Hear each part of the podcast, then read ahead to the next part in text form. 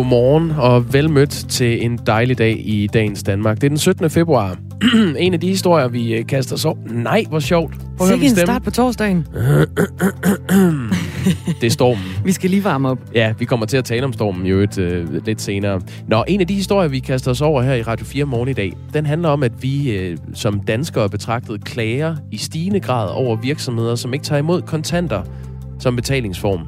Antallet af klager er steget markant de seneste fem år, og om lidt kommer vi til at tale med en af de danskere, som har klaget over en virksomhed, der ikke gav penge retur i forbindelse med kontant øh, betaling. Lige om øh, 13 minutter. Det er jo sådan, at ifølge betalingsloven, så har øh, betalingsmodtagere som udgangspunkt pligt til at modtage kontant betaling. Og det er i tidsrummet fra klokken 6 om morgenen til klokken 22 om aftenen, hvis de også modtager betaling med øh, eksempelvis betalingskort og MobilePay eller en anden app. Vi kommer også til senere på morgen at tale med en af de virksomheder, som netop er blevet øh, politianmeldt, for at høre, hvorfor de ikke har valgt at tage imod kontanter. Ja, det bliver klokken øh, cirka 20 minutter over syv. Mm. Vi skal også runde Melodi Grand Prix, som siden sin spæde begyndelse her i Danmark har været en både øh, hadet og en elsket årlig begivenhed. Men sanger og sangskriver Brian Rice mener altså, at nedgørelsen af sangkonkurrencen er gået for vidt. Han fortæller, hvorfor der mangler respekt for Grand Prix-musikken klokken cirka 26 minutter i øh, syv. Hvad mener du?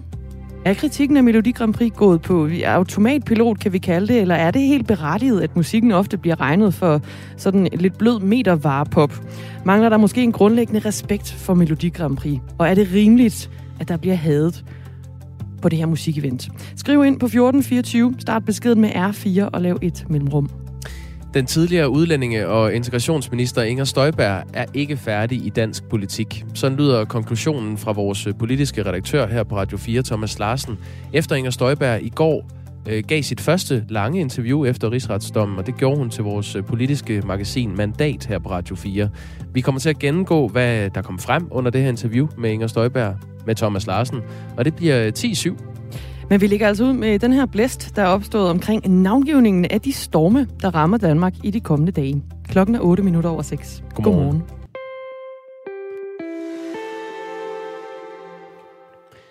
To storme har kurs direkte mod Danmark og øh, ser ud til at ramme os senere i dag og sent fredag. Stormene lægger vejen forbi Storbritannien først, og øh, de er så derfor allerede blevet døbt med britiske navne Dudley og Eunice. Men det kan være, at du ikke skal vende dig for meget til navnet Yunus. Det er nemlig øh, lidt for svært at udtale, og derfor bør man måske ændre det.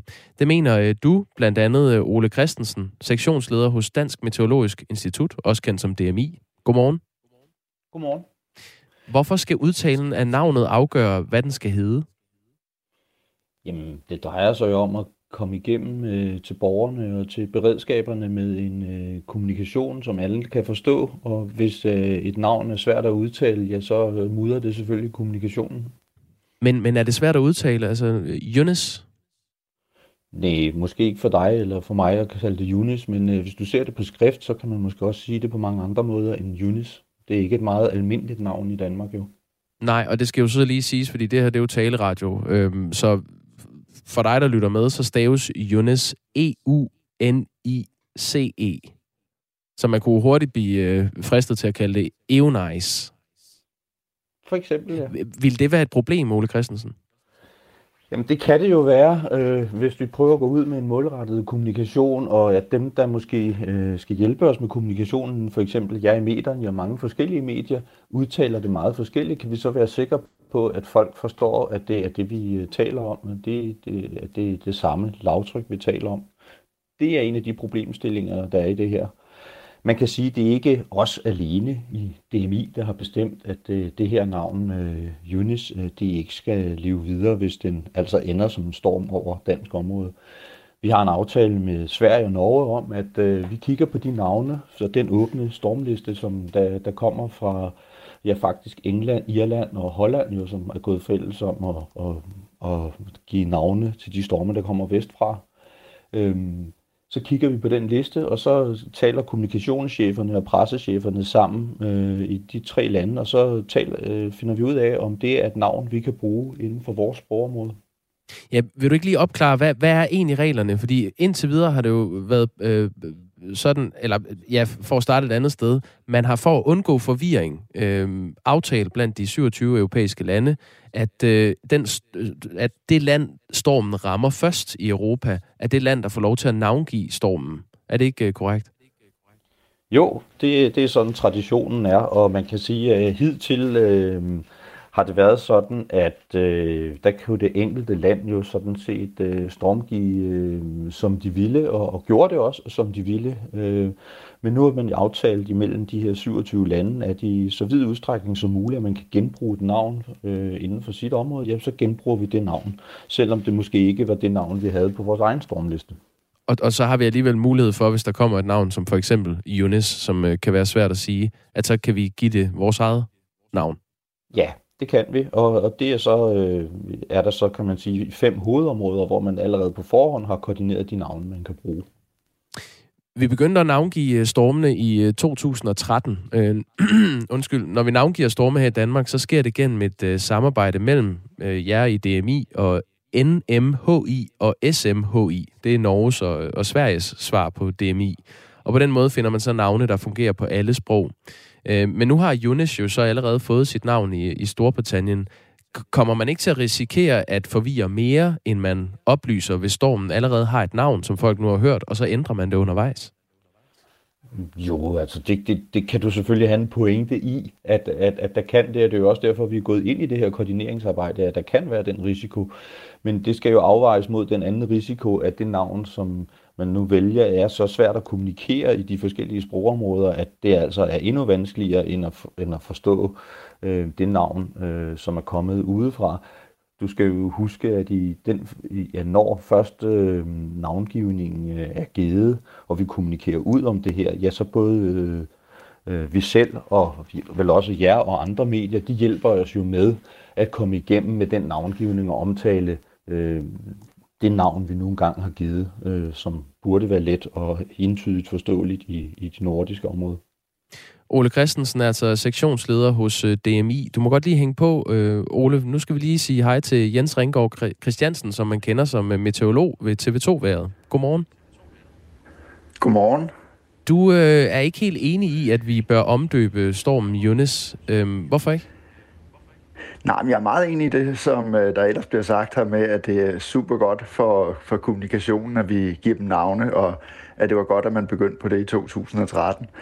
Grunden til, at jeg ikke kan lide, at vi omdøber, det er fordi, at vi allerede er begyndt at kommunikere, og så er det jo det, der lidt går galt, øhm, at så får den et navn, og så skal den have et andet navn, og vi ved ikke engang, hvad det andet navn skal være, og så begynder det at blive svært i kommunikationen. Hvad tror du vil være svært for folk, hvis vi nu vælger... Det det, er jo, det er jo sådan, at vi er nået til, til N i alfabetet, og så skal det være et pigenavn, øh, hvis, øh, hvis vi skal navngive den med et dansk navn. Så hvad vil problemet være ved at kalde Eunice for Nana? Jamen, øh, det vil ikke være noget problem at kalde den Nana. Det, der er problemet, det er, at den først hedder noget, og så skal hedde noget andet. Og det skal sige, at når vi kommunikerer det, og man kan i det hele taget sige, hvorfor navngiver vi? Det gør vi, fordi at det skal lette kommunikationen. Og øh, hvis der er nogle borgere, der følger med i det, så kan de måske høre om Unis, og så ser de en vejrudsigt eller hører noget radio senere, og så hører de om en anden storm, som hedder Nina. Øh, og så kan man blive i tvivl om, at kommer der nu en ny storm? Og især i sådan en situation, som vi har nu, hvor er der flere storme på vej, og hvor vi har to inden for halvanden døgn. Ole Christensen, har han en pointe her, øh, Jens Ringgaard? Jamen, det har han da selvfølgelig, øh, fordi ellers så vil vi jo heller ikke gået ind i den her øh, diskussion om, på tværs af de her forskellige navngivningsgrupper, at, at, at prøve at koordinere den her navngivning. Men, men, men der er grænser for, øh, hvilke typer af navne vi simpelthen kan bruge øh, på tværs af grænserne. Og, og nu kan man sige, at den her storm, øh, øh som vi snakker om, den har jo allerede flere navne. Der er jo sådan, så for eksempel i Tyskland har den jo så fået et andet navn end, end Unis. Øh, og, og, og sådan er der forskellige traditioner for navngivningen på tværs øh, af Europa, som vi jo så altså er gået i gang med at koordinere i mere systematisk end tidligere. Og så er der jo selvfølgelig også det særlige ved, ved sådan en storm, som jo nu hedder Unis i i, i England, at øh, når den når Danmark, så er det jo slet ikke sikkert, at det er en storm, og det vil sige, det kan godt være, at vi slet ikke navngiver den. Øh, Jens Ringgaard Christiansen, det er jo ikke alle i Danmark, der kan udtale det her navn rigtigt, altså øh, Yunus, når man læser det. Øh, man skal nærmest vide, at det hedder Yunus for at, at kunne sige det rigtigt. Øh, hvorfor skal vi ikke tage hensyn til dem, der har svært ved at udtale det her navn? Jamen, øh, det kunne vi også godt gøre, øh, og det kunne vi gøre på en måde, hvor øh, jeg synes, den bedste løsning vil være, at man lavede et stort samarbejde i Europa, så man øh, finder ud af nogle navne, øh, som kan udtales i alle lande, eller i hvert fald i mange lande, og som ikke er så besværlige, så man bare har en, øh, et sted, man navngiver. Der, hvor vi egentlig har lært det fra, det er jo fra det amerikanske, hvor man har navngivet i, ja, i hvert fald i 50 år, og og der har, øh, har man en stormliste, som man har på forhånd, så man ved, hvad stormene kommer til at hedde. Øh, og der øh, er der ikke noget med, at de skifter navn, fordi der er det på forhånd givet, og alle ved, hvad stormene kommer til at hedde. Vi har fået nogle øh, sms'er ind på historien her. Der er flere, som øh, er, kan vi kalde det uforstående over for, hvorfor man skulle øh, skifte navn på den her storm. Der er en, der skriver, øh, hold da op. Det kan sgu da være lige meget. Førhen havde Storm der ikke navne. Der er masser af ord, der er svære at udtale. Skal de så også laves om? Er der øh, en, der skriver herind? Der er også en, der skriver, at Jynnes er ikke svært at udtale. Det er svært at stave. Ole Christensen, er der ikke noget sandhed i det? Jo, men øh, det er jo også derfor, at vi har sat os ned øh, på tværs af landene i Europa med, med de meget forskellige regler, der findes på området, og, og prøver at, at øh, finde en fælles navngivning, fordi at det, det, det problem, som Jens han peger på, det er jo... Øh, det, det er jo virkeligt, kan man sige, øh, men jeg synes også, at der er en idé i, at øh, når man søger sin skriftlige kommunikation, og også, også i den her del, at man har en mulighed for, som bare øh, med stor sandsynlighed, at, at, at stave rigtigt, øh, også for sådan nogen som mig, som har dysleksi og den slags. Så, så, så det skal også være nemt at kommunikere det her.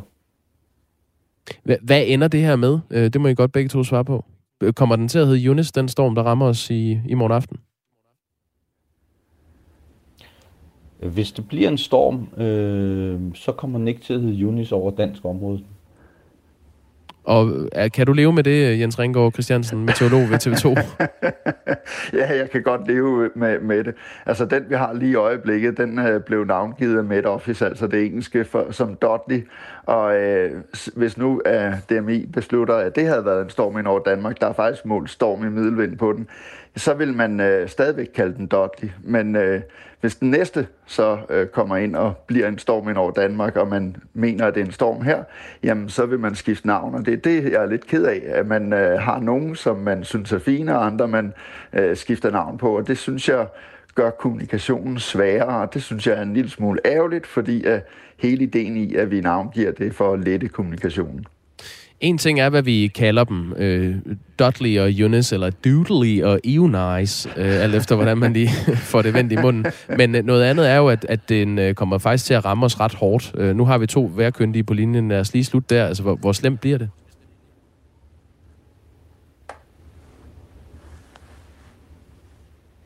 En af jer må gerne svare. Ja. Jamen, jeg kan svare så. Jamen, øh, den har potentialet til at blive slem. Det, det der er, er vigtigt i det, og det er en af grundene til, at DMI øh, også venter med at navngive, det er, at den præcise bane er meget afhængig af, hvor kraftig den bliver ind over Danmark. Så det vi har lige nu, det er Dudley, og den øh, har altså givet storm, og den har også 4-5 steder givet øh, vindstød af stærk storm her til morgen. Den næste har potentiale til at blive kraftigere. Hvis den går lidt sydligere end banen ser ud lige nu, så bliver den det ikke, men lige nu ser den faktisk ud til at blive kraftigere. Så, så øh, det ser ud til at kunne være en øh, storm, som bliver navngivet, og det ser ud til at kunne være en storm, som har vindstød af orkanstyrke. Og det er så den, som øh, får et pigenavn med, med N i stedet for Eunice. Tak fordi I var med begge to. Vel, Tak Selv tak. Det altså Ole Christensen, som er sektionsleder hos øh, DMI, og Jens Ringgaard Christiansen, som er meteorolog ved TV2 Været. En lytter skriver ind på 1424. Det kan man da vist kalde en storm i et glas vand.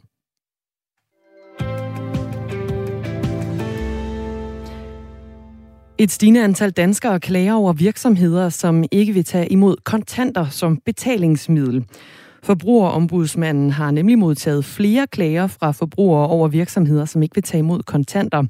For fem år siden, der modtog forbrugerombudsmanden kun 10 klager over virksomheder, der ikke tager imod kontantbetaling. og det tal det lød sidste år på 127 klager.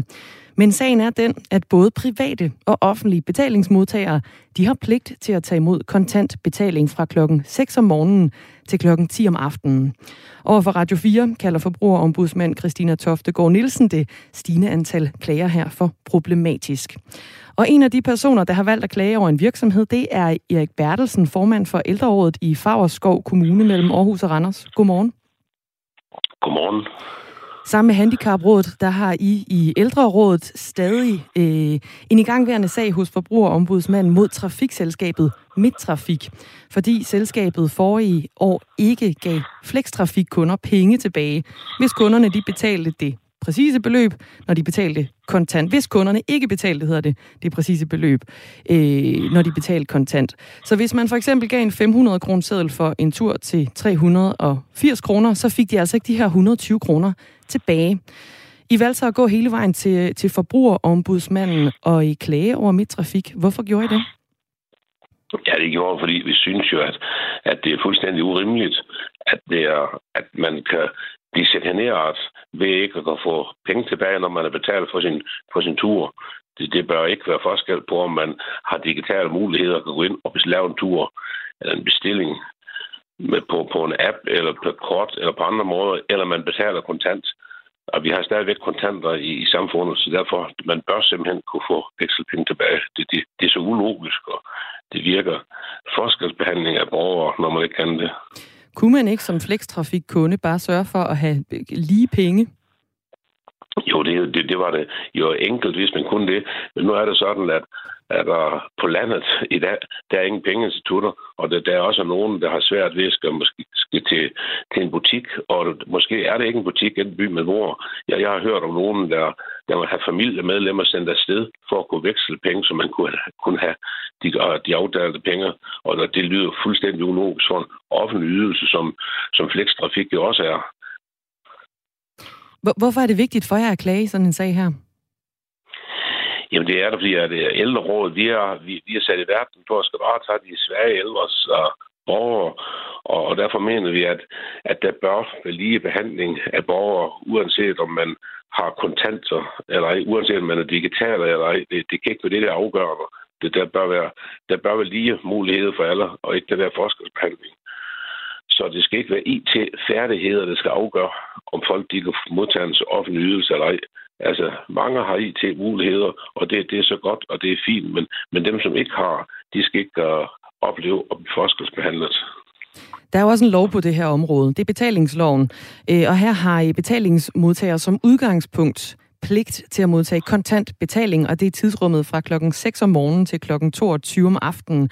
Og hvis øh, de så også modtager betaling med eksempelvis øh, betalingskort og, og mobilbetaling via app, øh, butikker, der ligger i områder med forhøjet risiko for røveri, de kan så nøjes med ikke at tage imod kontanter øh, i så langt et tidsrum. De kan nøjes med at tage imod kontanter fra 6 morgen til 8 aften. Og reglen, den kan altså ikke omgås ved at skilte med, for eksempel, at man ikke tager imod kontant betaling eller frabeder sig kontant betaling, og heller ikke øh, vil bare undlade, kan man sige, at have byttepenge, sådan set. Det fremgår af Forbrugerombudsmandens øh, hjemmeside. Øh, Erik Bertelsen, nu er du selv inde på det her med, at, at øh, vi lever en tid, hvor der er færre muligheder for at hæve, hæve penge og også bruge kontanter. Hvorfor ikke bare sætte kræfterne ind på at lære jeres medlemmer, hvordan betalingskort eller mobile pay for eksempel fungerer, i stedet for at kæmpe for bevarelsen af kontanter? Jamen, der er rigtig, rigtig mange ældre, der bruger de digitale muligheder, der er. Og rigtig mange vil også gerne, men det er altså bare nogen, for hvem at et, et, et levet liv pludselig kan blive voldsomt og besværligt nu i deres alderdom, viser at de skal til at, at, at investere i, i PC og andre digitale muligheder. Og det, det, det synes jeg, at det, det er den respekt, bør man vise på et menneske, at, at det er altså ikke alle, der har uh, samme forudsætninger for det. Og den uh, respekt synes jeg, man bør have i et, i et demokratisk samfund, at, at det, er, det er mennesker for hvem der både nogen, der har svært ved det, men også nogen, der synes, det vil jeg ikke til nu i min alderdom. Og derfor synes vi, at det, det bør være muligheder for alle. For en offentlig myndighed, det, er ikke, det her det er ikke engang privat virksomhed. Det, det, det virker urimeligt. Men du anerkender vel også, at, at øh, kontantbetaling har øh, på en eller anden måde talt det dage? Jamen, det er helt rigtigt. Altså, at der, penge, de er, det, det, det bliver mindre og mindre i samfundet, og det, det, det er, er øh, mange, der synes, det, det er en fin mulighed, men vi skal respektere de mennesker, som stadigvæk og ikke har andre betalingsmuligheder. Og der er trods alt, vi lever trods alt stadigvæk i et land, hvor der findes kontanter, og hvor kontanter det er, en, det er et betalingsmiddel. Vi har talt med funktionslederen hos Midtrafik, som jo er den virksomhed, I har klaget over. Han hedder Thomas Dalgaard Mikkelsen. Og han forklarer, øh, hvorfor at øh, det ikke var muligt at give penge tilbage. Du kan lige høre et klip med ham her. Jamen, vi har over 130 øh, leverandører i Flextrafik, bare i Midtrafiks område, og, og kan man sige, flere af de her leverandører kører rundt i flere vogne, så vi er måske op på en 600-700 vogne, hvor vi skulle have kontanter ind i vognene. Og med de krav, der stilles til mængden af kontanter, du skal have, så vil det blive meget dyrt at administrere både for os og også øh, for, for leverandørerne. Erik Bertelsen, formand for ældrerådet i, øh, i Fagerskov, som altså har været med til at klage over midtrafik, fordi de ikke ville øh, give byttepenge. Øh, kan du forstå, at det er svært for midtrafik at køre rundt med alle de her kontanter? Jamen selvfølgelig er det nemmere, hvis man ikke har, men, men, men det er jo ikke sådan, at, at det er nyt betalingsmiddel, der kommer ind. Det, det er, det er midtrafik, de vil jo tage et betalingsmiddel ud, som har været her i generationer så, så, som kontanter, de har været her tidligere, så, så, så faren den kan ikke være stigende i forhold til, hvad det var tidligere. Og da vi, er, da vi begynder at tage kontakt og tale med midtrafik omkring det her, der blev det også lige pludselig muligt at kunne få kontant at få vekslet op til, til 100 kroner. Ikke, og, ikke højere beløb, men op til 100 kroner. Så, så, så bevidstheden om, at det er måske ikke helt okay, har vi indtryk af, også ligger hos midtrafik. Mm. Vi tager lige endnu et øh, lydklip med Thomas Dalgaard Mikkelsen fra Midtrafik, og her taler han altså om, hvad Midtrafik rent faktisk har gjort, efter forbrugerombudsmanden er gået ind i sagen. Vi har forsøgt at imødekomme vores kunder, øh, så at øh, fra 1. december 2019, der gav vi vores kunder mulighed for at betale, øh, og så kunne de få byttepenge tilbage op til nærmeste øh, antal 100 kroner. Og det, det er det forsøg, vi har gjort, fordi vi kan godt forstå, at, øh, at der i nogle grupper af samfundet kan være behov for at betale kontanter fortsat. Erik Bertelsen, de giver jo en, en håndsrækning her. Hvorfor ikke trække øh, sagen tilbage, nu hvor Midtrafik har gjort noget ved problemet? Jo, det, det, det er dejligt, at Midtrafik de anerkender, at det er et problem. Det er også skrevet til os, at, at de anerkender, at det er et problem. Uh, men vi er, men vi, vi kan ikke se, at det skulle være naturligt, at vi skulle trække sagen tilbage, når at problemet reelt ikke er løst. Det vi klagede over fra starten af, det, det var, at man kunne ikke få vekselpenge tilbage, hvis man ikke betaler med lige penge. Og det problem, det er der stadigvæk. Altså, at man så kan kan løse det lidt. Altså for borgere, som skal hen og have fat i vekselpenge, måske gennem en familiemedlem eller andre, det problem, det er der uanset om det er, det er 100 kroner eller det er 200 kroner, man skal retur. Så, så derfor mener vi, at, at, at vi har brug for at få en afgørelse hos forbrugerombudsmanden om, om det, den problemstilling her. Hvor, hvor længe vil du kæmpe sagen for den, den kontante betaling, når nu du også anerkender, at kontanter har talt dage? Jamen, vi vil have kæmpe til vi får mulighed for, at, at den, den ældre borger også har mulighed for at betale og med, med, med kontanter. Og hvad håber du på, udfaldet bliver den her klage, der nu ligger ved forbrugerombudsmanden? Jamen, det, vi håber da meget på, at det bliver sådan, at, at, at Midtrafik, de anerkender, at, at vi lever i et samfund, hvor der er, at kontant stadigvæk er betalingsmiddel, så at det kan betales med kontant og få vekselpenge tilbage også. Det sagde Erik Bertelsen. Tak for det. Selv tak formand for ældrerådet i øh, Fagerskov, som altså har klaget til øh, forbrugerombudsmanden, fordi Midtrafik i deres flekstrafikordning ikke har givet, øh, ja, har kunne give byttepenge så man har simpelthen ikke kunne få de penge tilbage, hvis man har betalt for meget for, øh, for sin tur, så har man ikke kunne få, øh, få penge tilbage. Senere her på morgenen øh, i Radio 4 Morgen, der taler vi med en af de virksomheder, som for nylig er blevet politianmeldt for i to år at have undladt at tage imod kontantbetaling fra sine kunder. Og vi taler altså også med forbrugerombudsmanden selv om den her stigende udvikling i antallet af klager på, øh, på området. Det er jo sådan, at øh, for fem år siden, der modtog forbrugerombudsmanden kun 10 klager over virksomheder, der ikke tager imod kontantbetaling. Og sidste år, der lød det tal altså på 127 klager. Jeg er begyndt kun at bruge kontanter. Vi skal ikke kun have digitale betalinger. Vi bliver jo umyndiggjort, hvis vi først havner i et samfund uden kontanter, skriver Inge i en sms til os. Mariem skriver, at det er jo tyveri. Det svarer til, hvis jeg sælger en billet og ikke giver byttepenge. Folk skal selv kunne bestemme, hvordan de betaler. Klokken er halv syv.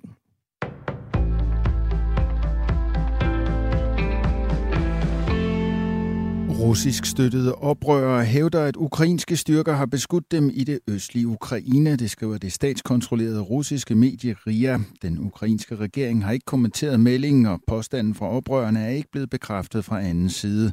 Rusland har de seneste mange uger opmarcheret over 100.000 russiske soldater på grænsen til Ukraine. Det har fået Vesten til at frygte en invasion.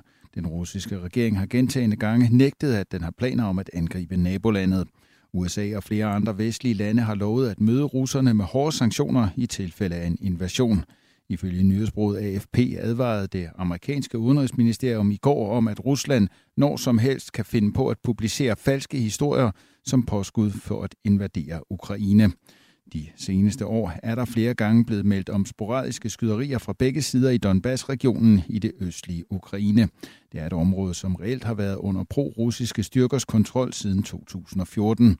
Ifølge RIA hævder repræsentanter for de russisk støttede oprør i regionen her til morgen, at ukrainske styrker har beskudt dem med mortergranater, granatkaster og maskingeværer.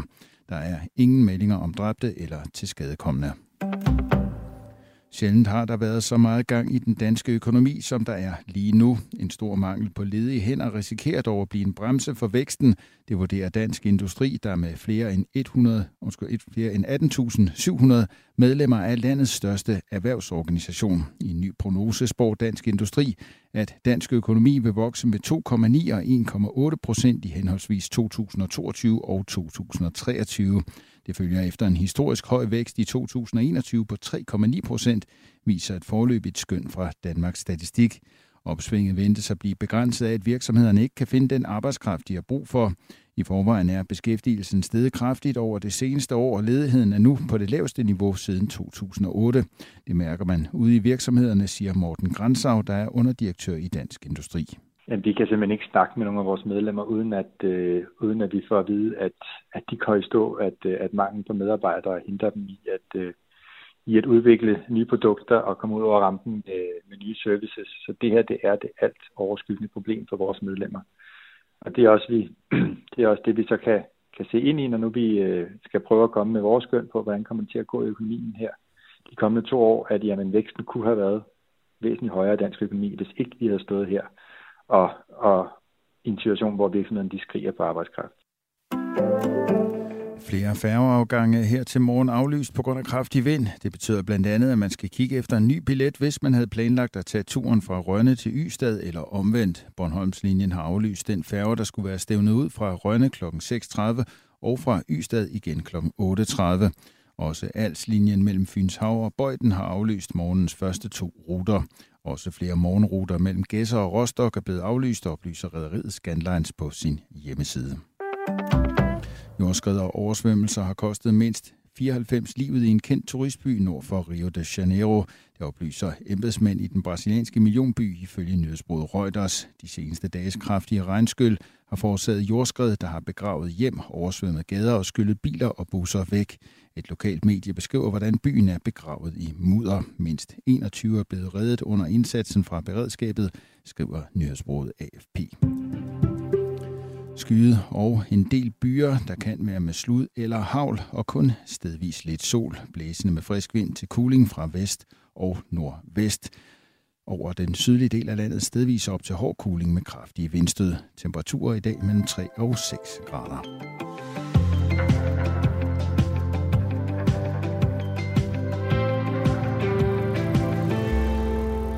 Når pensionen bliver hævet hver den første, kan man i pengeautomaten vælge sædlerne, man vil have ud i 50, 100, 200, 500, 1000 sædler.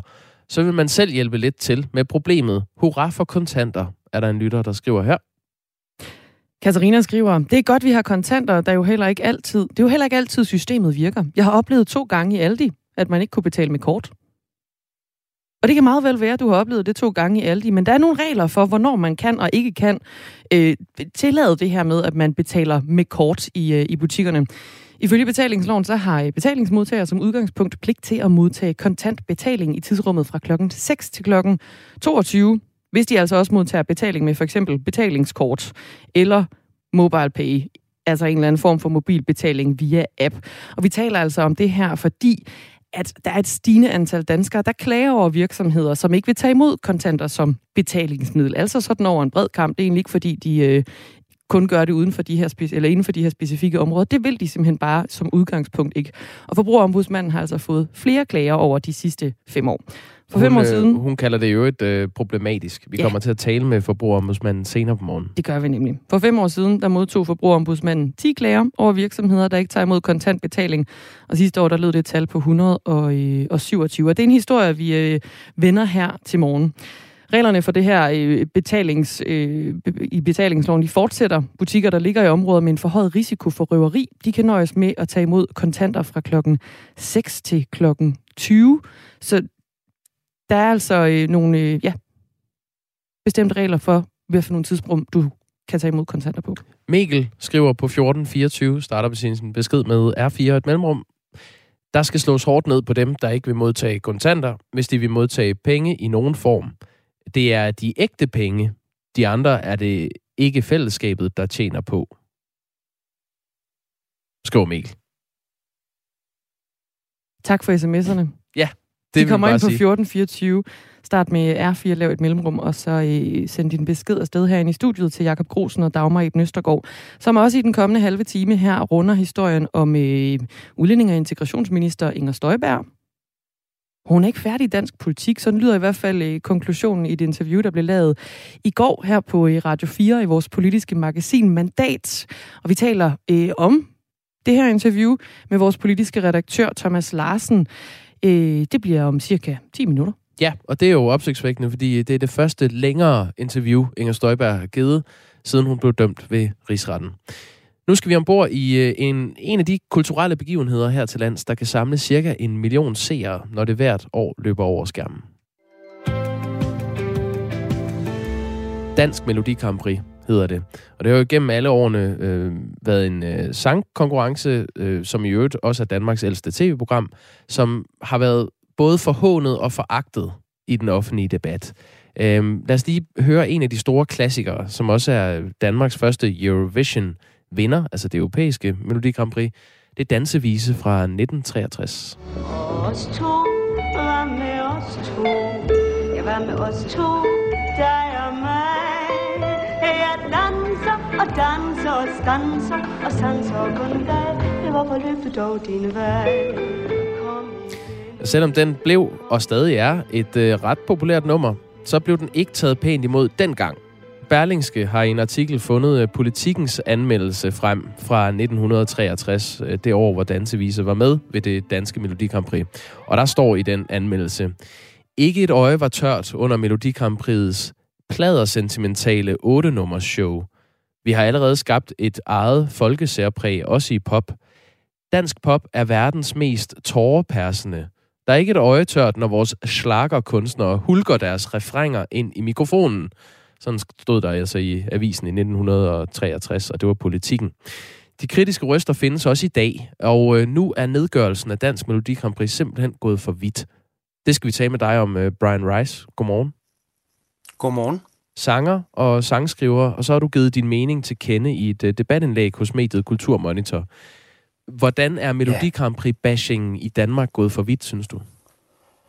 Jamen, jeg synes øh, primært, at, øh, eller når jeg siger, at den er gået for vidt øh, for mit vedkommende, så er det fordi, jeg synes, øh, at man øh, i meget høj grad nedgør de mennesker, som står bag altså øh, sangskriverne og artisterne, og ikke mindst dem, som, som sætter sig op og, og prøver at lave rigtig godt tv. Altså folk, der ligesom har hjerteblod med og, og, og bruger en, en, en stor del af deres liv og, og talent på at, at lave indhold, de bliver nedgjort på en meget hensynsløs måde, synes jeg. Hvor, hvor ser du det hen?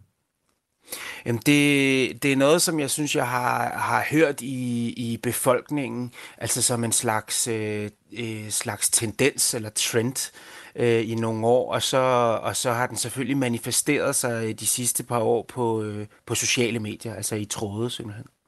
Men der er jo en million seere, som sidder foran skærmen, når det her show løber over øh, ja, tv-skærmen. Kan det ikke være, at du bare omgås de forkerte? Jamen, det er netop det, jeg synes er så, øh, så modsigende på en eller anden måde. Det er det der med, at, at der er simpelthen så mange, der... Øh, hvis du, hvis du spørger dem eller, eller lytter til, til samtaler, der, der er meget nedladende over for det, siger, at det er lort, det, øh, det ser vi i hvert fald ikke.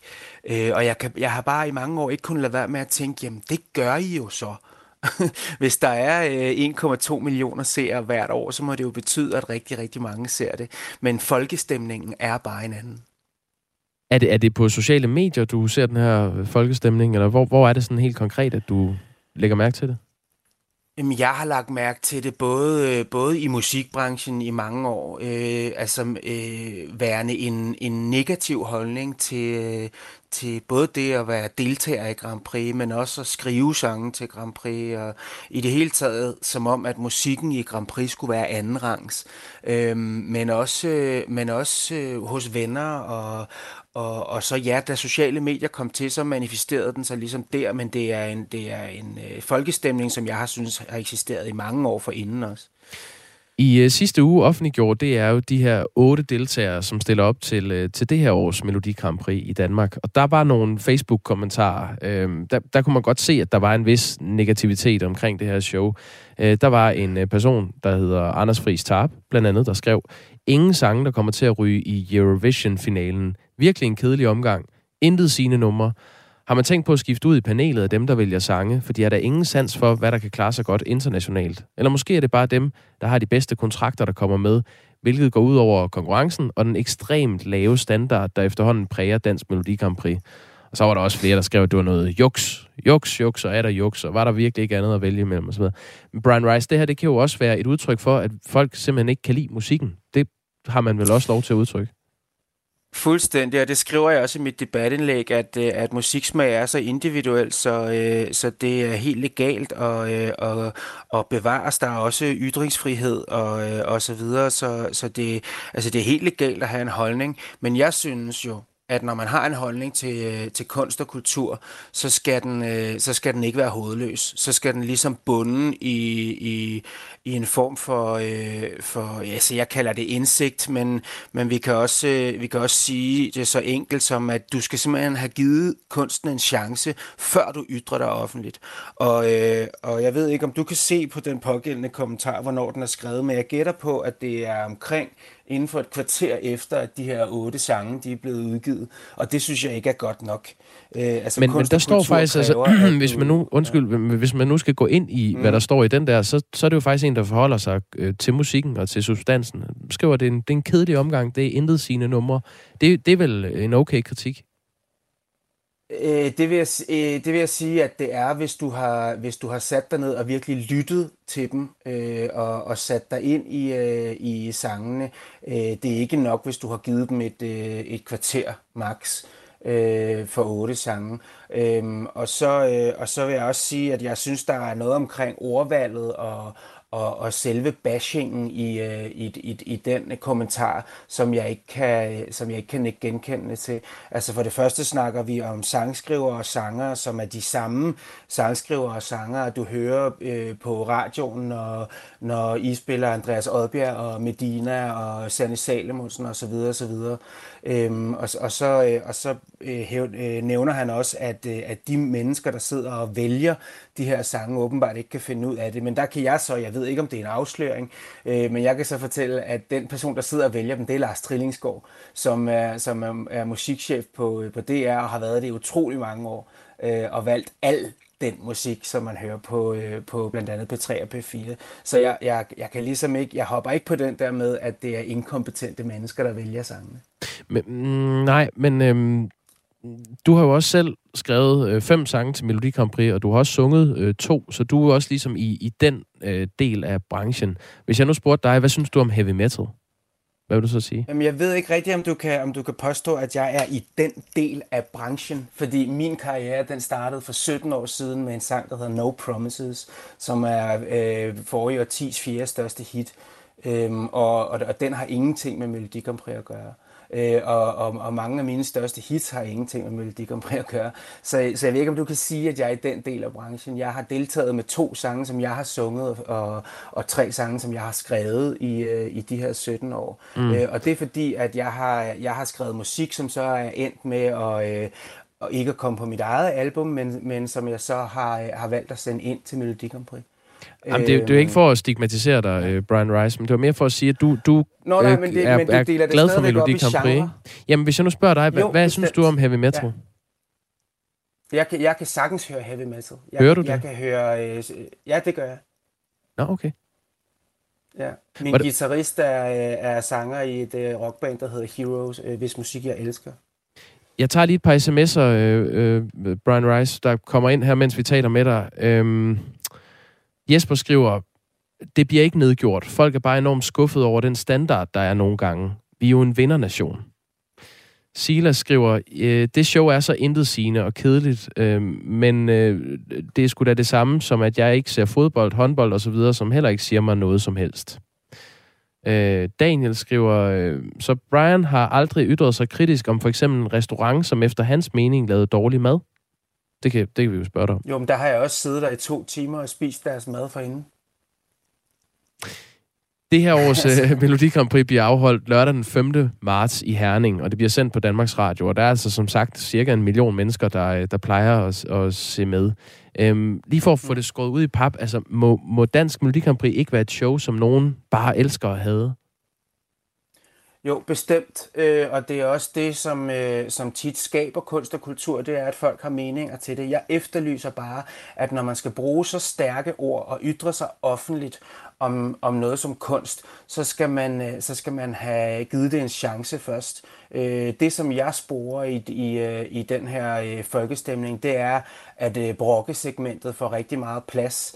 Øhm, og jeg er lidt bange for, at man, at man simpelthen bare har fundet et sted at hælde noget galle ud øh, Øh, midt i, øh, i kommersiel pop og, og mainstream tv endnu en gang. Og det er det, jeg synes er for, det er simpelthen for nemt og for trivielt. Det har varet sådan i mange år. Hvad hvis nu vi i stedet for støttede op om den her øh, konkurrence og, og, og, og, og, og ligesom hjalp hinanden med at finde en, øh, en, en værdig vinder, øh, ligesom man gør i Sverige. I Sverige der er alt til, at alt, alt musik er til, at alle kan, kan ligesom rumme at der er forskellige øh, musik med, og så finder de den bedste vinder, og vinder tit. Brian Rice, hvad skal man gøre ved det her, øh, som du ser det? Altså, hvis vi nu antager og, og tager den præmis for pålyden, at Melodi Grand Prix er et øh, uberettiget udskilt koncept, hvad skal man så gøre ved det?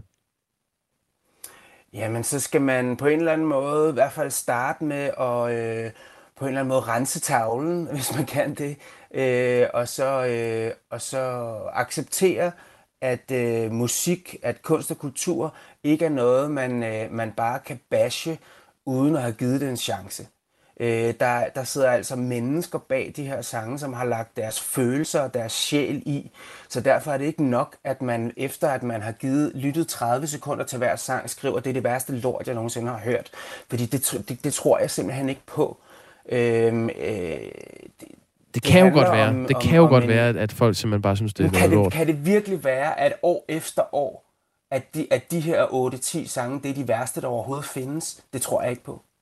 Jeg tror, og jeg tror ikke på det, når man, når man ser på, hvilke sangskrivere, der står bag, hvilke mennesker, der har valgt de her sange ud. Det er de, det er de samme, som du møder i de sange, som du elsker. Hvorfor er det så, at når, at når titlen den er Melodi Grand Prix, at så lyder det helt forfærdeligt? Det, det, det kan jeg simpelthen ikke få til at passe sammen. Brian Rice, tak fordi du øh, løftede øh, din kritik her i Radio 4 morgen. Selv tak. Tak fordi jeg måtte. Altså øh, Brian Rice, som er sanger og sangskriver, og selv har sunget til Melodi Grand Prix. Vi kan jo sige, at vi kommer faktisk til at tale med to, to musikere senere på morgenen også. Den ene, Christian Juncker, stiller op til årets Melodi Grand Prix, og Jakob Svejstrup er tidligere vinder af Melodi Grand Prix, og han er også med. Det bliver klokken kvart i otte, og de kommer til at forklare, hvordan de har oplevet den her stigmatisering af Melodi Grand Prix. Godmorgen, Hår. Var ikke den store fan af Eurovision før i tiden. Eurovision, det er jo det fælles europæiske. Her der snakker vi faktisk mest om Melodi Grand Prix, altså det danske Melodi Grand Prix. Men her er altså en, der ikke var den store fan af Eurovision før i tiden, men en god arbejdskollega fik mig til at holde af det. Og nu er vi fem venner, der hvert år holder Eurovision Fest weekend i sommerhus. Jeg har dog ikke hørt et nummer endnu, som jeg vil putte på min Spotify, Spotify playliste, skriver Rasmus fra Vordingborg. Jeg kan ikke huske en god sang i de sidste 20-30 år, og det er, at også stoppet med at spille god musik. Er et synspunkt. Øhm... SMS'er er velkomne. Det er det i hvert fald. 1424 er nummeret. Start beskeden med R4 og et mellemrum.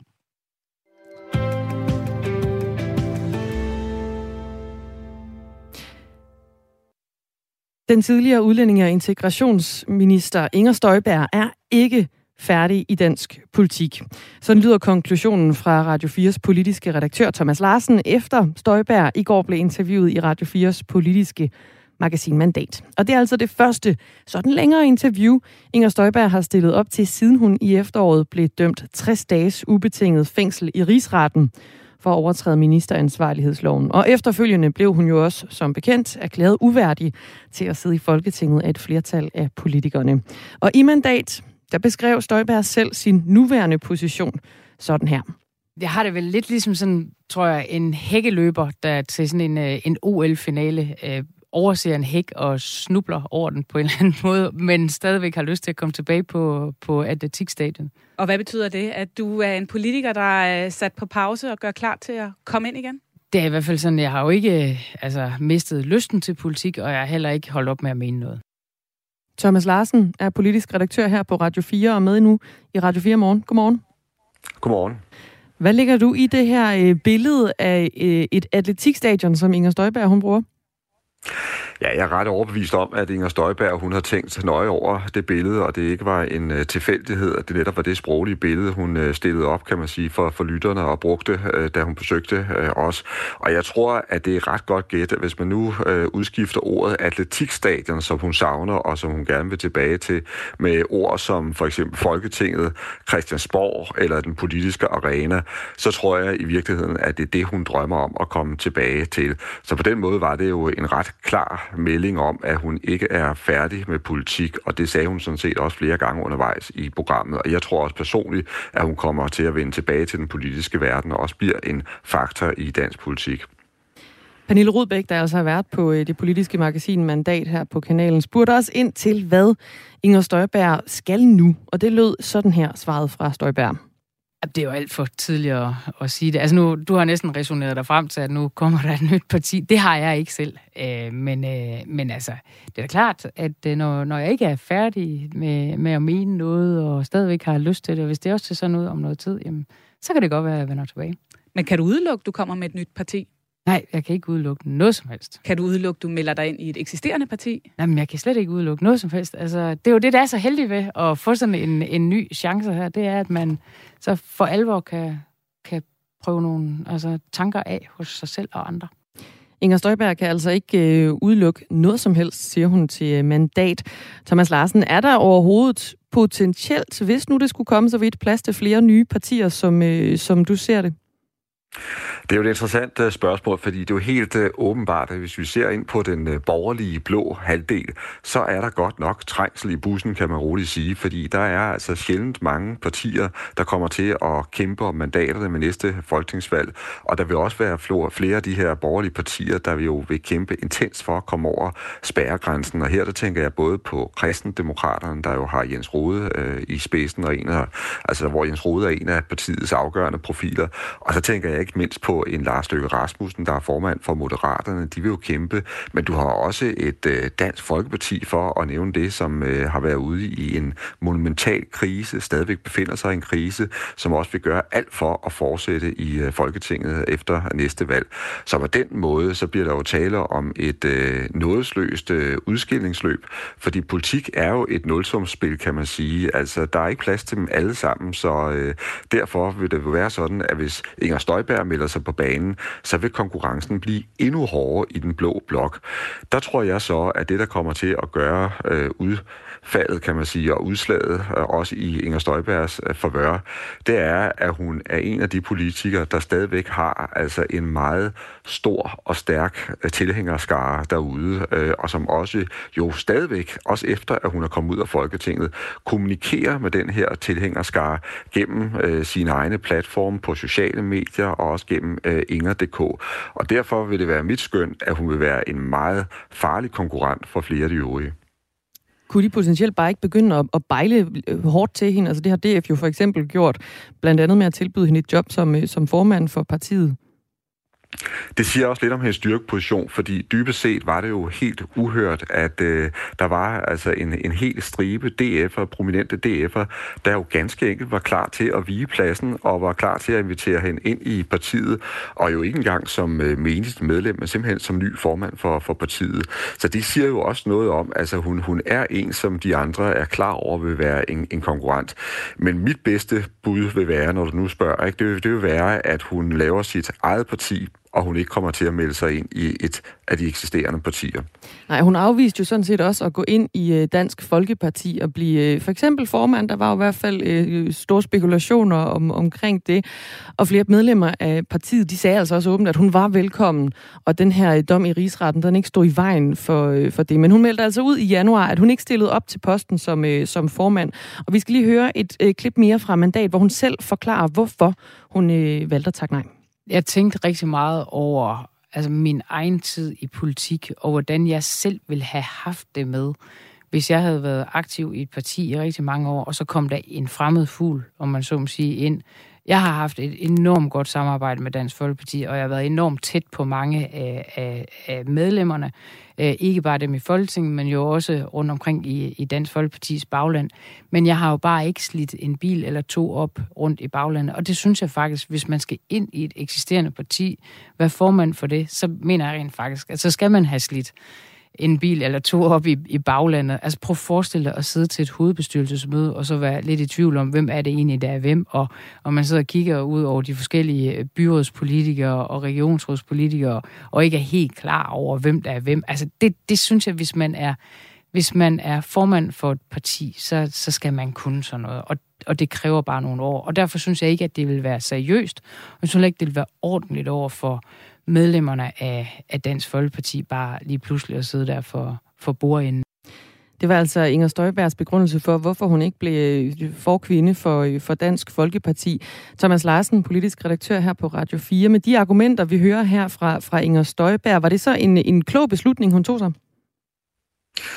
Det var i hvert fald en meget velovervejet beslutning, og øh, jeg er ret overbevist om, altså som jeg også var inde på før, altså havde hun besluttet sig for at, at stille op, så var hun simpelthen blevet af Dansk Folkepartis nye leder. Hun var blevet altså partiets nye formand, fordi det var jo sådan, at de øvrige øh, formandskandidater jo i fuld offentlighed sagde, at hvis Inger Støjberg kommer og gerne vil være formand i Dansk Folkeparti, ja, så stiller vi ikke op. Så er det sådan set hende, der får øh, posten. Og øh, det vil så også sige, at øh, da hun så besluttede, at hun ikke vil gå den vej, så har det jo på mange måder været afgørende for, for, for DF's øh, fremtid. For det betød, at det så blev et kampvalg, og det blev jo et kampvalg, som Morten Messerschmidt endte med at vinde, og han skal jo så forsøge at genrejse partiet i dag.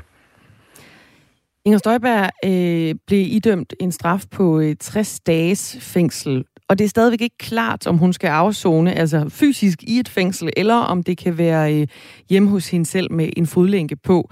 Og til mandat, der sagde hun øh, sådan her om, øh, om afsoningen. Hvis du kunne vælge, skulle det så være fodlænke eller ind og afzone? Jamen, jeg vil jo gerne passe mit arbejde. Og hvis man skal passe det, så, så er det jo en fodlænke. Hun vil rigtig gerne i en, øh, en fodlænke, men er det realistisk, at Inger Støjberg måske kommer til at afzone i et fængsel, vurderer du, Thomas Larsen?